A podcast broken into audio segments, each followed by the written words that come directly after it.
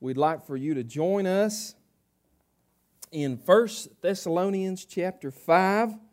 Title of our message is Looking to the End Time, but Living in the Meantime.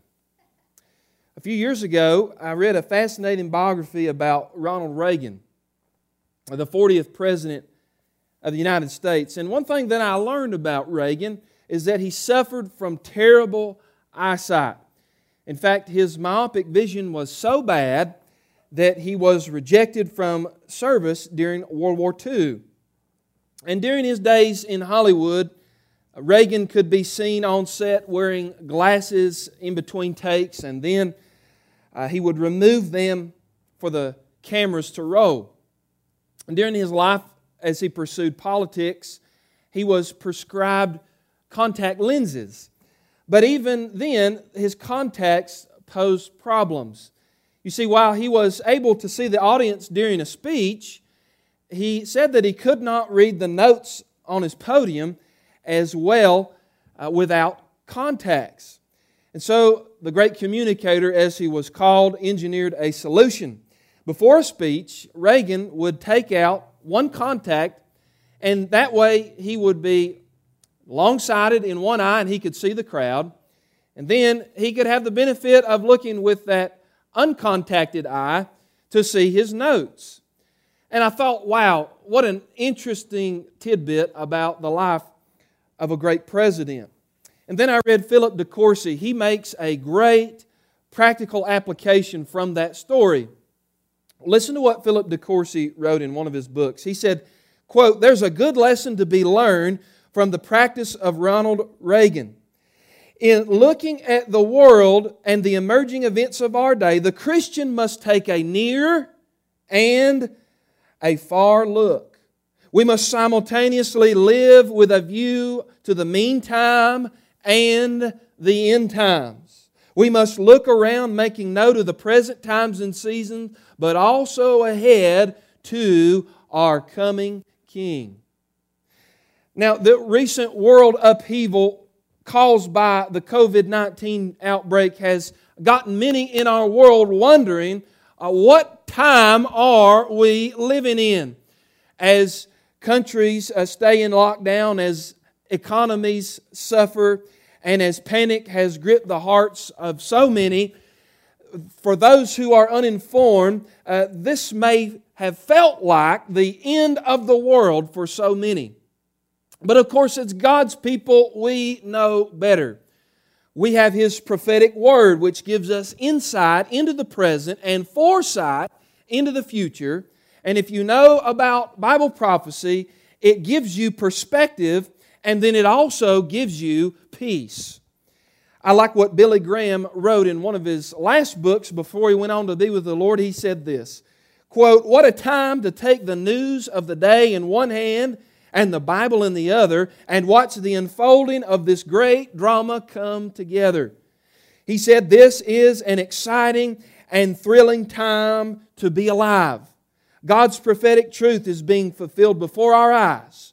The world, he said, is on a collision course. It's not a question of what is this world coming to, but who is coming to this world. Now, here in 1 Thessalonians 5, as we read today, we're going to notice that Paul writes about being a people of double vision.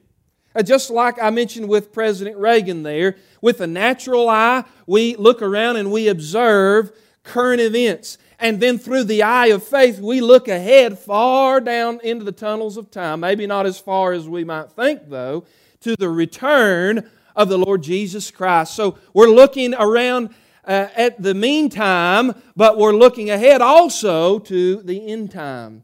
Now, in this message, we're going to do that very thing because we, as uh, God's people, need to be reminded of the blessed hope that we have in the return of Jesus Christ. Because if there's anything that uh, this pandemic has reminded us of, is that this world isn't getting any better. Uh, this world isn't my home. I wasn't destined to live and stay here forever. I have a Savior. I have a heavenly home, and I'm looking forward to going there one day.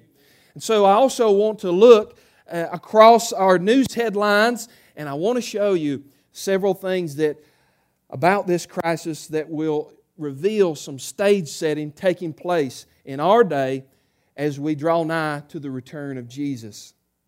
So, what are we to do? Well, number one, we are to look for His coming. Look for His coming. Notice verse 1, chapter 5. Now, concerning the times and the seasons, brothers, you have no need to have anything written to you, for you yourselves are fully aware that the day of the Lord will come like a thief in the night. While people are saying there is peace and security, then sudden destruction will come upon them as labor pains upon a pregnant woman, and they will not escape. Now, as we open that passage, we see that Paul uses a term there that we need to know something about.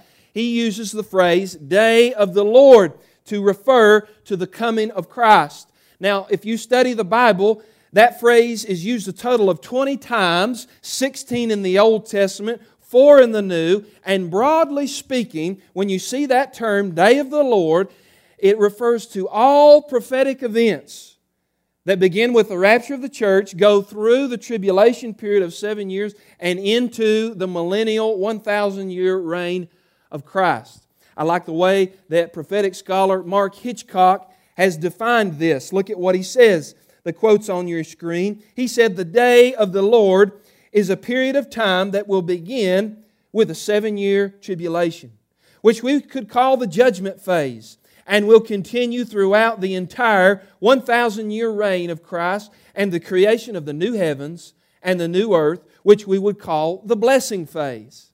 He says, much like a 24 hour day, the day of the Lord will begin with a dark night of tribulation continuing with the dawn bursting forth when Christ returns and the world will bask in the full sun and daylight during his kingdom reign. And so you will see a chart coming up on your screen at home of a prophetic timeline, and you'll notice that uh, in the beginning, right there, uh, we are in the church age, the age of grace.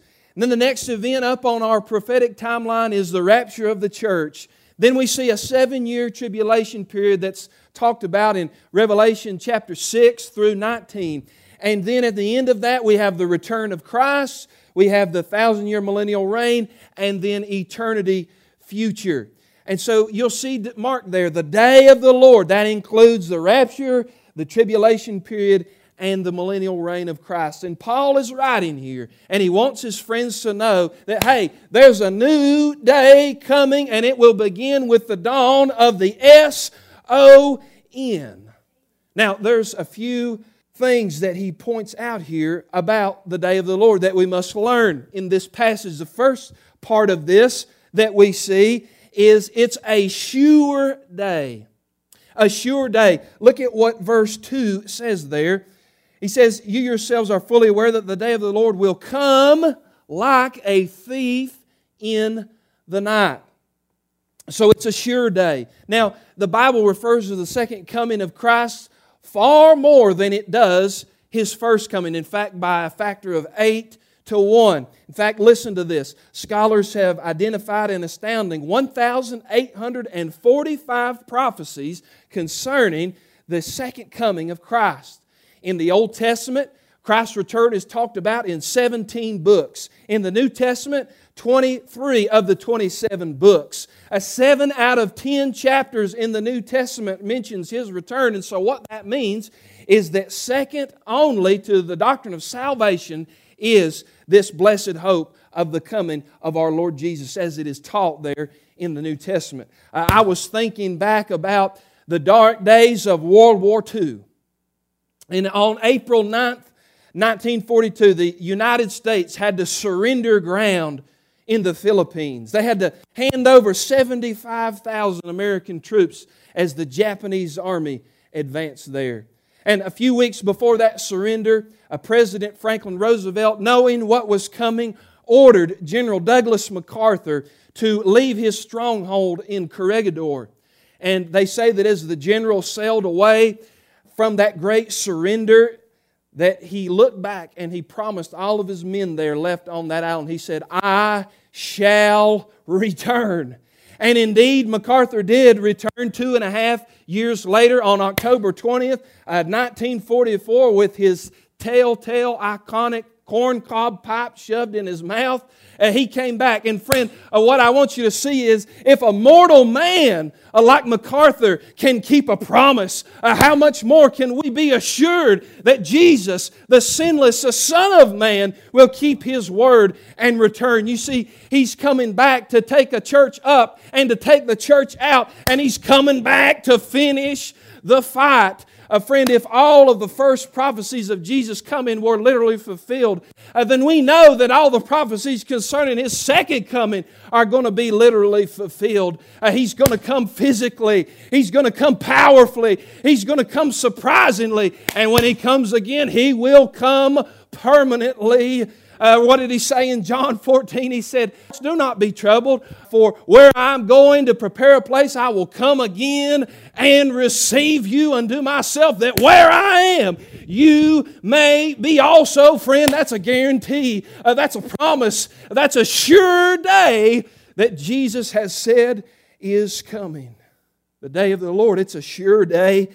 then I also want you to see, number two, that it is a sudden day.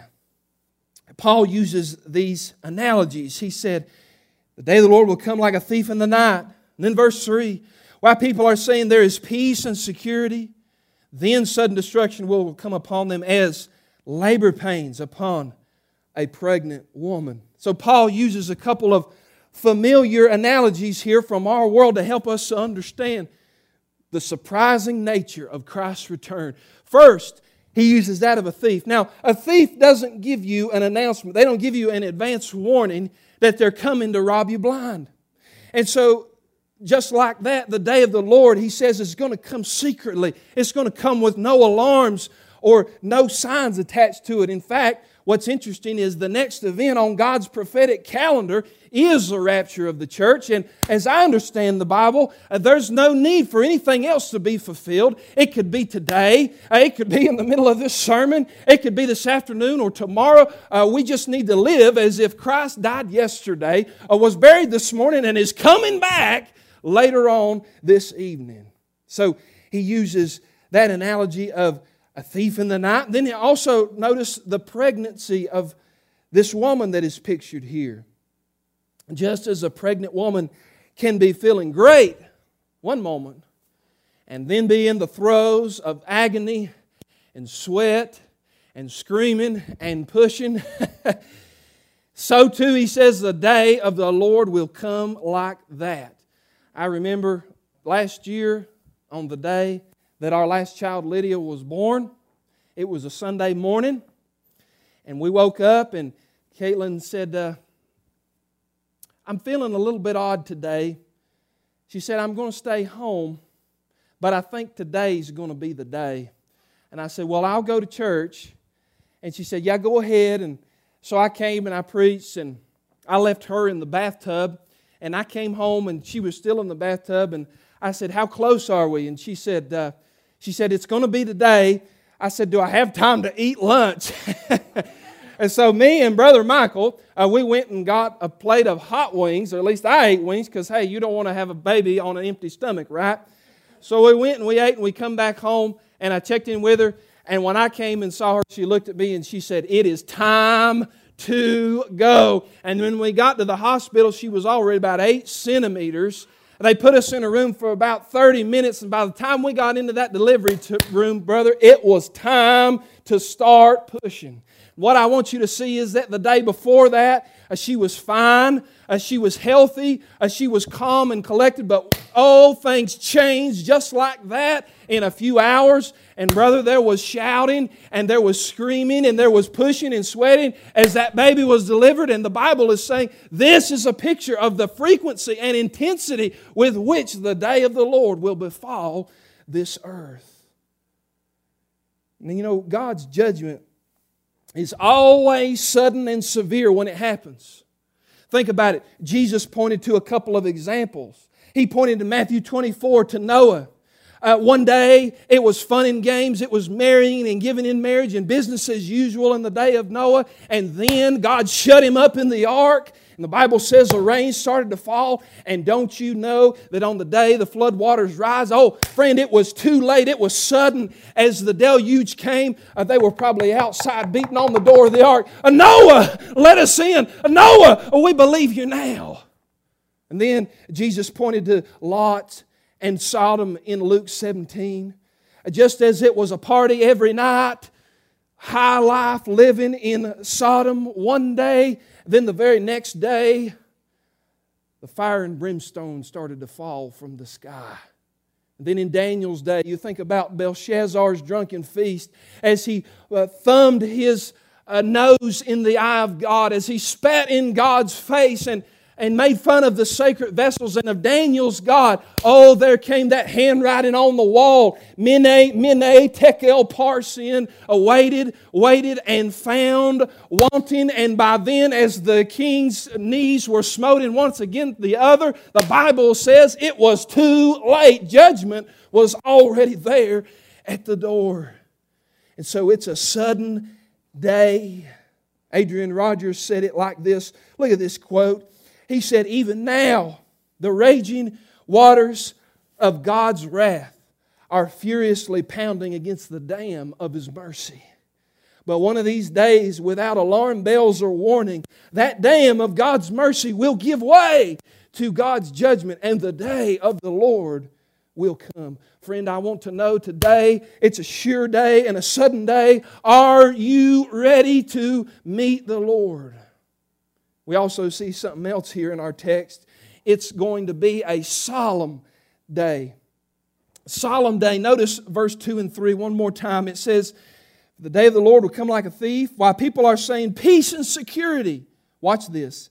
Then sudden destruction will come. And then in verse 3 it says, And they will not escape. Last year we did a study, verse by verse, on Sunday morning through the book of Revelation. What we learn very simply through that passage and through that study is that you don't want to be here on the earth when the seals and the trumpets and the bowl judgments are being let loose here on earth. You know, the Bible predicts that during that tribulation period, it's going to be a series of 21 separate judgments befalling the earth, each one worse than the last. And just in case we think that this recent pandemic was bad, and I'm not diminishing that, but friend, it's nothing compared to the pestilence and the plagues that are coming to this earth one day. Notice this the fourth seal judgment of Revelation 6 8. The Bible says that when that fourth seal is opened, that it releases the fourth horseman to ride across the earth. Here's what the text says And behold, I looked, a pale horse and its rider's name was Death. And Hades followed after him, and they were given authority, watch this, over a fourth of the earth to kill with sword and famine, watch this, and with pestilence, and by wild beasts of the earth. Do you know if that seal were to be opened and that judgment were to be carried out today, a fourth of the world's population wiped out. You know what that number is? 1.9 billion people would die. And friend, that's just one judgment out of the book of Revelation. And notice there's an interesting connection here. The Bible says that that will happen with wild beasts of the earth.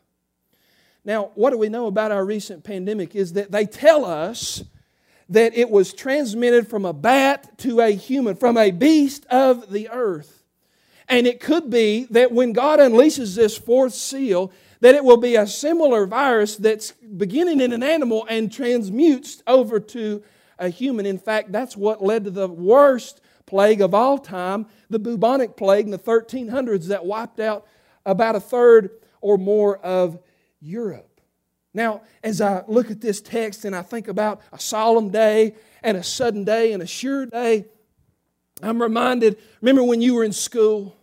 Remember when you were in the teacher's classroom and the teacher said, uh, Students, I've got to go out in the hall and carry on some business. And as the teacher went outside, oh, it was fun and games while the teacher was gone. I know because I was there. There was paper airplanes being sailed across the room. Uh, there was notes being passed. There was spit wads being shot across the room. Uh, there was, hey, what did you get for number three? Is it C or is it B? And there was all kinds of activity and fun and games when the teacher was out. But when the teacher came back in the room, oh, there was judgment. That's when kids really started to get in trouble. And friend, uh, just like that, uh, the master is away, but I'm telling you, uh, he's coming back. And when uh, he returns to the scene, uh, heads are going to roll. Uh, he won't be the gentle lamb, uh, he'll be the lion. He will come to judge sin and to punish his enemies and to balance the scales of justice and fulfill his prophetic word and to rule with power and authority. Friend, you'll want to meet him on this side of the divide. make sure he's your Savior. Make sure you know about His mercy and His grace because today He's the gentle Savior. But on that day, I'm telling you, uh, He'll be the judge of the quick and the dead, and there won't be any mercy that can be had then. So uh, let today uh, be the day of salvation. Find grace while it's still available. Uh, listen, sinner, if you don't know Jesus Christ in a real and personal way, I implore you, get down on your knees where you are and say, God, forgive me a sinner. Uh, you want to know Him today. Uh, stop putting it off. Uh, stop making excuses. Hey, it's time to be saved today.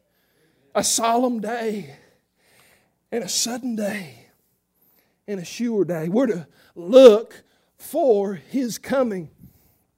Praise God, I'm about to lose my voice. Number two, we need to live for His coming. Look for His coming and live for his coming. Now, Paul gives the Thessalonian believers two actions in light of the return of Jesus. The first one is this He says, Wake up. Wake up. Look at what he says in verse 7 or verse 4. But you are not in darkness, brothers, for that day to surprise you like a thief. For you are all children of the light, children of the day. We are not of the night or of darkness. So then, let us not sleep as others do, but let us, here it is, keep awake and be sober. For those who sleep, sleep at night, and those who get drunk are drunk at night. You know, one of the buzzwords that you hear about today in our culture is, is being woke. You ever hear that? Uh, I'm woke. That means I'm with it politically and I'm an activist and I know what's going on and I'm sensitive to other people who haven't had the same advantages as I have. Well, Paul was woke, brother, but in another way. He, in fact, had all those keyboard warriors beat by about 2,000 years because he says here, hey, uh, to live in light of Jesus Christ coming, it's time to wake up. Be alert, be watchful, be aware of what's going on in our world. Don't be a slumbering saint, in other words. Think about what happened. Peter slept when he should have been watching and praying. And what happened? He denied the Lord Jesus Christ. A couple weeks ago, we looked at old Eutychus. Uh, he fell asleep and he had a long fall out of a third story window. I like what Vance Havner said years ago. He said this Far too many preachers today are playing a lullaby when they need to be sounding an alarm. The result is slumbering saints who come to church wearing a do not disturb sign. Uh, let me tell you, if there was ever a time when the church was asleep, it would be in this day and in this hour uh, because uh, we've made ourselves non essential in so many ways because we said, oh, we're not going to uh, take a stance on sin. Uh, we'll allow abortion and, and we'll allow gay marriage and we'll compromise with the culture and we'll tell people it really isn't a big deal for you to come to church anyway. And when you do come, uh, you don't really have to make much of an effort. Uh, we have taken church, friend, in this day and we put people to sleep. Uh, there's a lot of pastors asleep behind the pulpit. Uh, they won't preach about sin and, and they won't preach about judgment and, and they won't preach about the second and the soon recoming of the Lord Jesus Christ. And the day has come where the church needs to stand up, uh, shake off the grave clothes, and wake up because we need to realize the day in which we live. There's been some wake up signs in our society recently. For instance, church closings. How many of us didn't take church real seriously before about March the 15th? And we thought to ourselves, well, church, it'll always be there. It's a given. And I'll go when it's convenient, when it fits with my schedule, when I feel good and all of that. And friend, now we're living in a day where people desire and want to go to church, and yet the churches are closed because of the pandemic. Hey, we need to wake up as God's people and realize uh, this is a gift, uh, this is a privilege, this is an honor to be able to come into the house of God and to hear the Word of God and to hear the choir sing with the touch of God on it and realize, hey, I need to take this more seriously. I need to realize the value of the precious treasure in the local church, and I need to pray and support my pastor and get busy winning souls and winning my community because the day is coming soon and very soon during the day of the Lord when the church won't be open because the true church will be out of this world. We're getting a little glimpse of what that's like right now. Oh, friend, wake up calls. There's more than just that. Preston's going to show you some slides coming up on your screen. Watch this. In October 2019, less than two months before this virus surfaced, did you know that there was a meeting that took place in New York City? It was called Event 201, a global pandemic exercise. That's the name of it. The purpose of the meeting was to strategize a response to a global pandemic all the way from the medicine down to the media narrative. Who was there? Listen, the UN, Bill and Melinda Gates Foundation, the World Bank, the World Economic Forum, NBC, the CIA, John Hopkins School of Medicine, and the Chinese CDC. They all got together and they basically war gamed this whole thing out that we're living in right now. And you can look at that and say, well, that's just a coincidence. I refuse to believe that. That was just a coincidence. What all those organizations have in common, they're all globalists. In other words, one world government. Here's something else Business Insider. This article was published a few days ago. They reported that Apple and Google will partner with a new technology to create a digital contact tracing system powered by a network of smartphones that will make it so that your device can notify you if you have recently been in contact with somebody potentially containing or contagious with the COVID 19 virus. They say the, the companies have created this with your privacy in mind. Does that sound big brother ish to you? Maybe just in the slightest way? There's one more. Soon after Easter 2020, Pope Francis, by the way, he doesn't speak for me. Pope Francis released a letter supporting basic universal income. UBI, Universal Basic Income. It's the socialist dream that everyone on earth should receive a free basic income pack, package, free money, free checks, wealth redistribution, the whole nine yards. UBI, listen to who supports it. The International Monetary Fund, Elon Musk, head of SpaceX and Tesla, Mark Zuckerberg. Thank you for allowing us to use this platform to declare the gospel, but I don't agree with your theology, sir. And Democrat Bernie Sanders. You say, what does all that mean, preacher? Well, take back a step and look.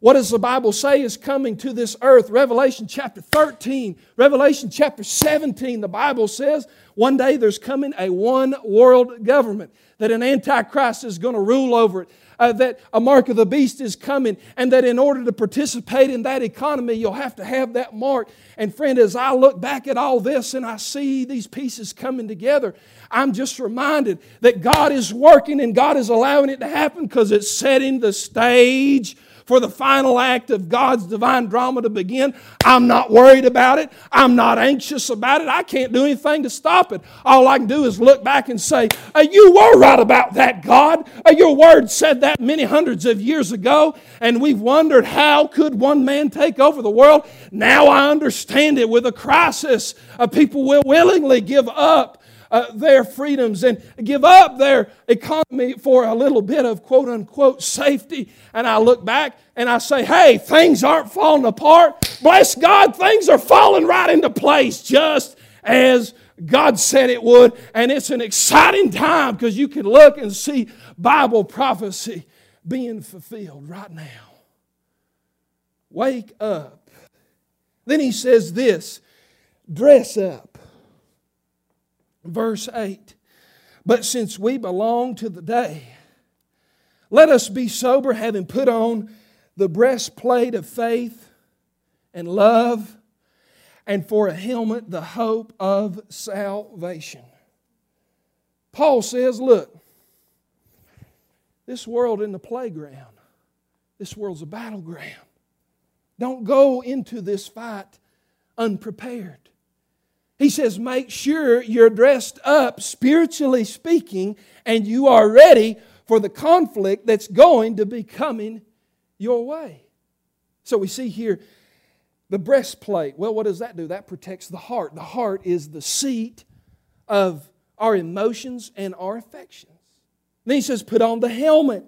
And the helmet, what does that do? Well, that protects our head. And spiritually speaking, we would say that protects our mind against the lies and the deception of the adversary. And so notice the triad here that's also mentioned. We see in this text faith and hope and love. And he says, Clothe yourselves in this attire. By faith, trust the promises of Christ, and we act on his word. Love reminds us of our passion for Christ and how our love for him will protect us from temptation and it will help us to be obedient to the things that He's asked us to do. We'll get victory over the enemy. And then hope, well, that points forward to the person of Jesus as we look to the day when He appears and He takes us home. In one of his books, Charles Swindoll, he tells this great story about as a young man, he worked in a metal shop. And he said that he worked with a fella who was a maintenance man in that old grimy shop. His name was George. And he said, oftentimes, he said, George would be covered in head to toe with dirt and grease. I mean, he was just uh, one of these maintenance guys, and he lived in the, the grease and he lived in the dirt, and, and that was how he made his living. Well, one Friday afternoon, uh, Charles Swindoll said that he saw George pushing a broom. And he said to him, he said, uh, hey man, uh, you better get ready. The quitting bell's about to ring, and you're going to be ready to get out of here and go enjoy the weekend. And he said that George turned to him and he said, I'm already ready. And he said, What do you mean? And he said, George laid down his broom and he unzipped the pair of coveralls that he was working in. And he stepped out of his coveralls and he had sparkling clean clothes and he turned to charles and he said this he said you see brother charles he says i stays ready all the time to keeps from getting ready just like i'm ready for the trumpet to blow and for jesus christ to come back one day. And that's what Paul is saying to us. He says, make sure you woke up, make sure you're dressed up to keep from having to get ready. Make sure your life is like it needs to be so that when He comes, uh, you'll be ready. You won't be caught by surprise. You won't be living in an ashamed way or living in sin. And you'll say, Blessed come, Lord Jesus. I'm ready to go up, up, and away and meet you there when he shall come with trumpet sound. Oh, may I then in him be found, in him my righteousness alone, faultless to stand before the throne. He says, Look for his coming. He says also in this to live for his coming. And then I want you to see as we close today, long for his coming. Long for his coming. Verse 9, notice what our text says. For God has not destined us for wrath, but to obtain salvation through our Lord Jesus Christ, who died for us so that whether we are awake or asleep, we may live with him. Therefore, encourage one another and build one another up just as you are doing. Now, these folk who Paul was writing to, these Thessalonian believers, they were living in the day of intense Roman persecution, and they thought, hey, because of the tribulation and the peril that we are living in, we've got to be in this day of the Lord. But Paul's writing them, and he's saying, look, you're not there yet. It's not nearly as bad as you might think it could be. You're not in the day of the Lord yet. So, live this way until He comes. Long for His coming. And be an encouragement to one another, by the way, He said. And one way that Paul eased their anxious minds is he said, Let me remind you of one thing, church. The church is not the object of God's wrath. And so, because you're not an object of God's wrath, you can't be in the day of the Lord. Because the church has a different origin, a different purpose, and a different destiny than any other organization here on the earth.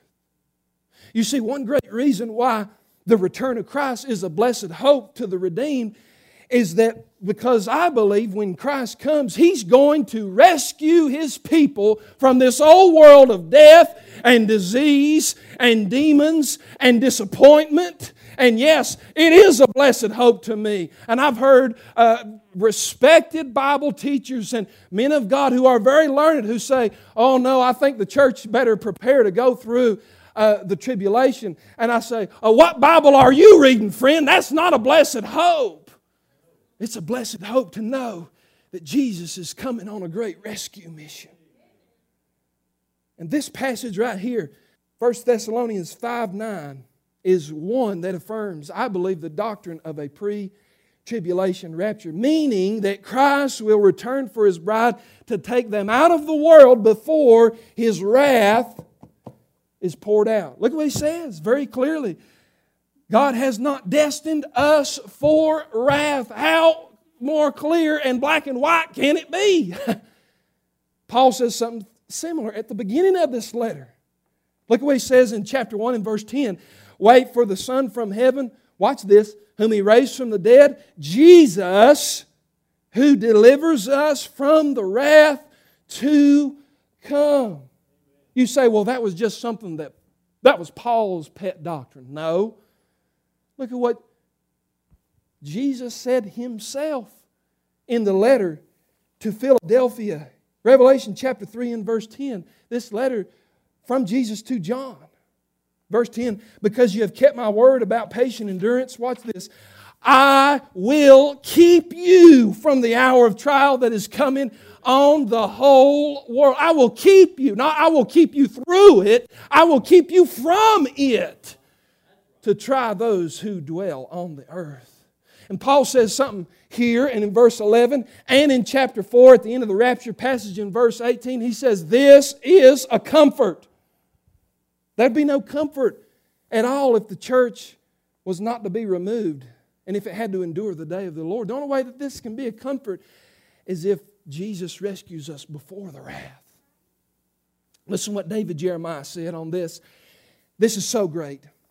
He said, quote, when God put Jesus on the cross, he exacted from him the full penalty due for our sin. We have nothing left to pay.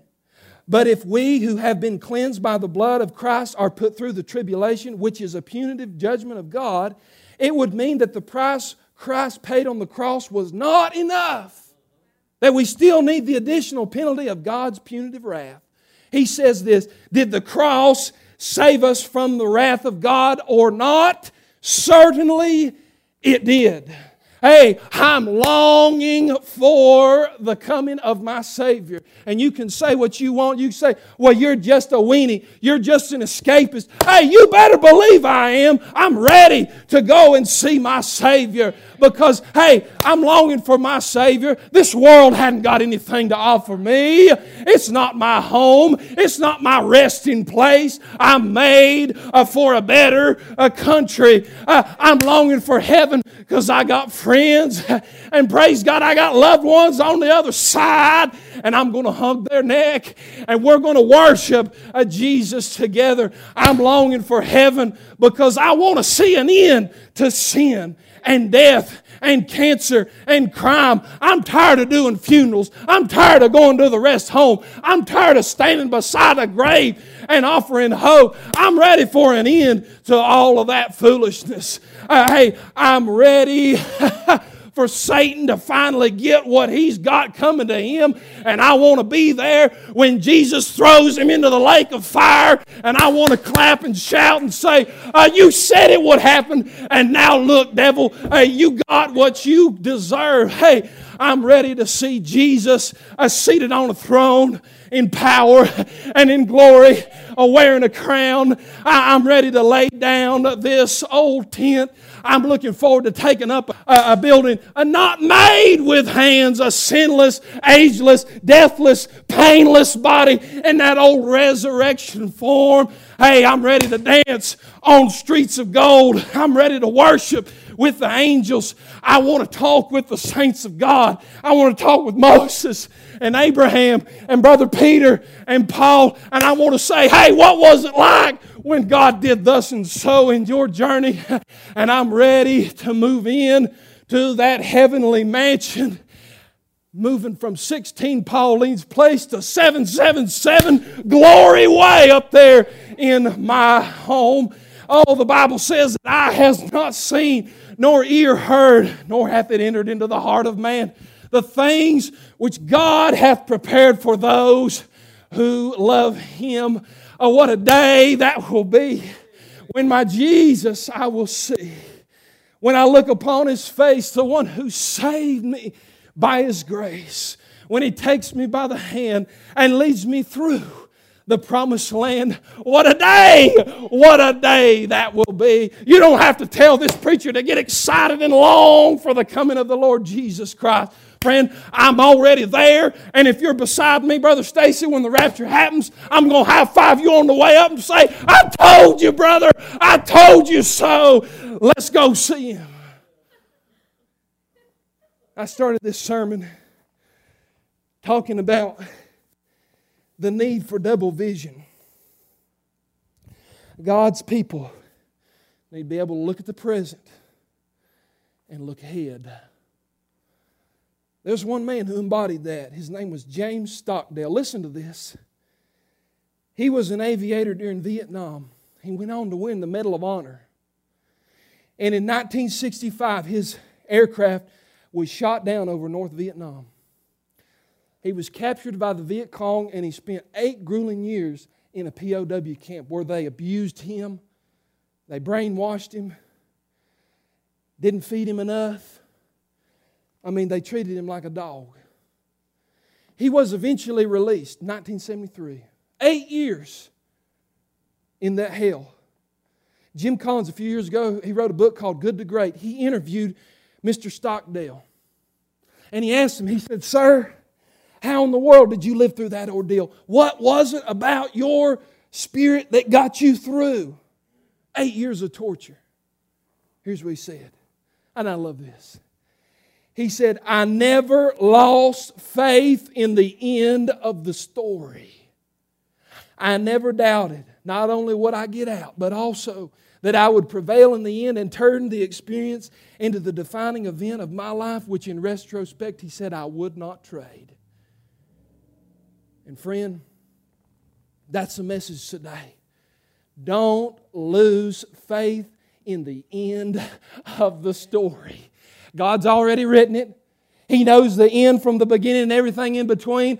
we're in, a, we're in a situation, we're in difficulty, we're in adversity, whatever season of life God is asking you to go through, don't lose faith in the end of the story.